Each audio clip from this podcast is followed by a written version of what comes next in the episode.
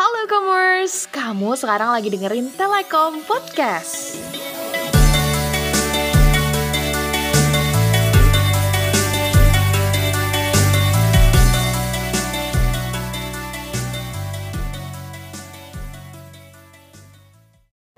Hello Commerce, selamat datang di episode pertama kita tahun ini. Udah lumayan lama sih kita nggak ngobrol-ngobrol lagi. Gimana nih kabarnya? Semoga kalian sehat selalu, bahagia terus, dan nggak ada lagi tuh yang namanya insecure-insecurean. Kalau lo pendengar setia Telekom Podcast, pastinya lo udah nggak asing lagi sama suara gue ini. Coba kalian tebak gue siapa? Gua ini pernah muncul di episode tahun lalu, tepatnya di episode 15 dengan judul How to Live Life to the Fullest. Iya, betul sekali. Gue Michelle Resep Simanjuntak and hello again. Di podcast episode ini gue mau ngebahas tentang huru hara selera musik nih. Tapi kali ini gue nggak sendirian lagi. Gue ditemenin sama maba yang udah nggak bisa disebut maba lagi. Langsung aja kita panggil. Ini dia Bibin. Halo Commerce, halo Kak Michelle. Kenalin, gue Bibin dari Ilkom Angkatan 2021. Duh, seneng banget nih bisa ikut ngobrol begini nih. Biasanya tuh gue cuma bisa dengerin dari rumah aja. By the way, Kak Michelle apa kabar nih? Halo Bibin. Selamat bergabung ya. Kabar gue juga baik kok. Lo sendiri gimana? Lagi sibuk apa sekarang? Kabar gue juga baik, Kak. Kalau untuk kesibukan sih ya gitu-gitu aja. Kuliah nugas, kuliah nugas. Kak Michelle sendiri gimana nih? Ya, aku juga nggak jauh beda sih sama lo. Kadang gua abis kuliah pulang, kalau nggak kuliah main. Tapi tetap ngerjain tugas, nggak lupa sama tugas. Oke deh. Gimana kalau kita langsung aja masuk ke topik? Tapi sebelum itu, lo suka dengerin musik kan? Wah, kalau dengerin musik sih gue suka banget, Kak. Apalagi buat ningkatin mood belajar atau pas lagi beres-beres rumah nih. Kayak misalnya tangan satu megang sapu, tangan satunya lagi megang HP buat milih lagu. Karena musik tuh udah jadi hal wajib gak sih buat disetel pas lagi beres-beres. Gue yakin nih, bukan gue sendiri doang kan yang begini. Betul sih itu. Nah, buat genre nih, tipe musik lo itu yang kayak gimana sih, Bin? Pop kah, rock, atau jazz, atau indie folk maybe? I river pop and I love pop. But to be honest, gue agak kabok dan sangat-sangat menghindari pertanyaan soal genre musik gitu sih. Soalnya tuh kadang ada aja orang nyebelin yang nanya kayak gitu buat ngebandingin sama selera musiknya dia.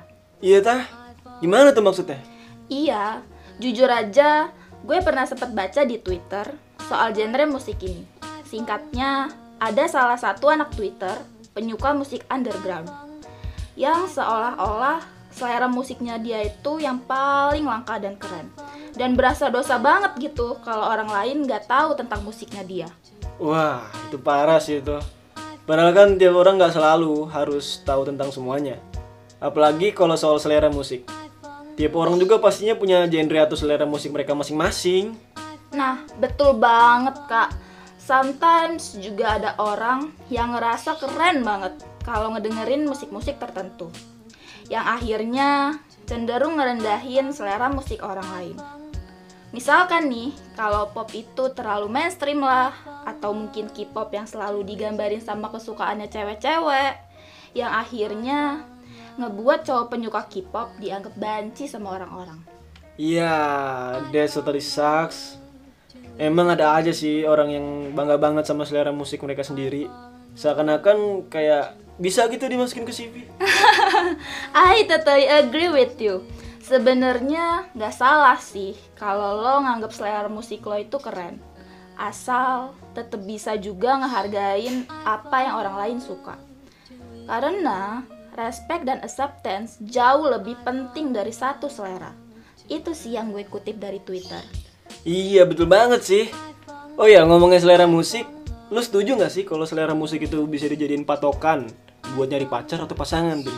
Enggak sih kak, dari pengalaman gue sendiri Ada tetangga gue yang suka musik kosidahan Tapi suaminya tuh demen banget sama musik heavy metal Dan mereka tuh nyambung-nyambung aja sih satu sama lain Gue rasa nggak ada tuh pengaruhnya sama keberlangsungan suatu hubungan Wah, Tapi kan kalau punya genre atau selera musik yang sama, kita bisa jadi lebih nyambung gitu dan banyak obrolan satu sama lain.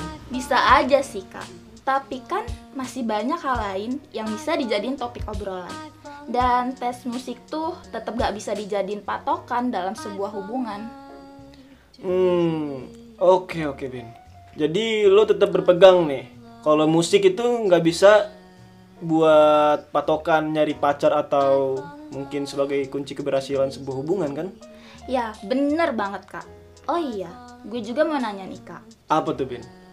Kak Misal sendiri pernah gak sih suka sama orang yang tes musiknya sama kayak kakak?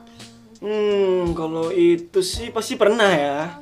Gue juga merasa tertarik sama orang yang punya kesukaan yang sama kayak gue. Dan mungkin juga emang itu salah satu faktor orang nyari pacar lewat tes musik yang sama. Hmm, bisa jadi sih kak. Iya, bisa jadi sih Bin. Oke Bin, kalau kayak gitu. Cukup segini aja untuk episode pertama kita. Yang gue simpulin dari pembicaraan ini, kita ini janganlah ngerendahin selera musik orang cuma karena kita nganggep kalau selera musik kita paling keren. So, Bin ada yang mau ditambahin lagi nggak? Gue rasa cukup sih kak. Ngehargain selera orang lain emang jadi poin paling penting yang harus kita terapin. Oke deh Bin, gue setuju banget. Oke buat semua, sekian dari gue dan Bibin. Semoga bermanfaat. See you on the next episode. And thank you. Bye, Bye, comers. comers.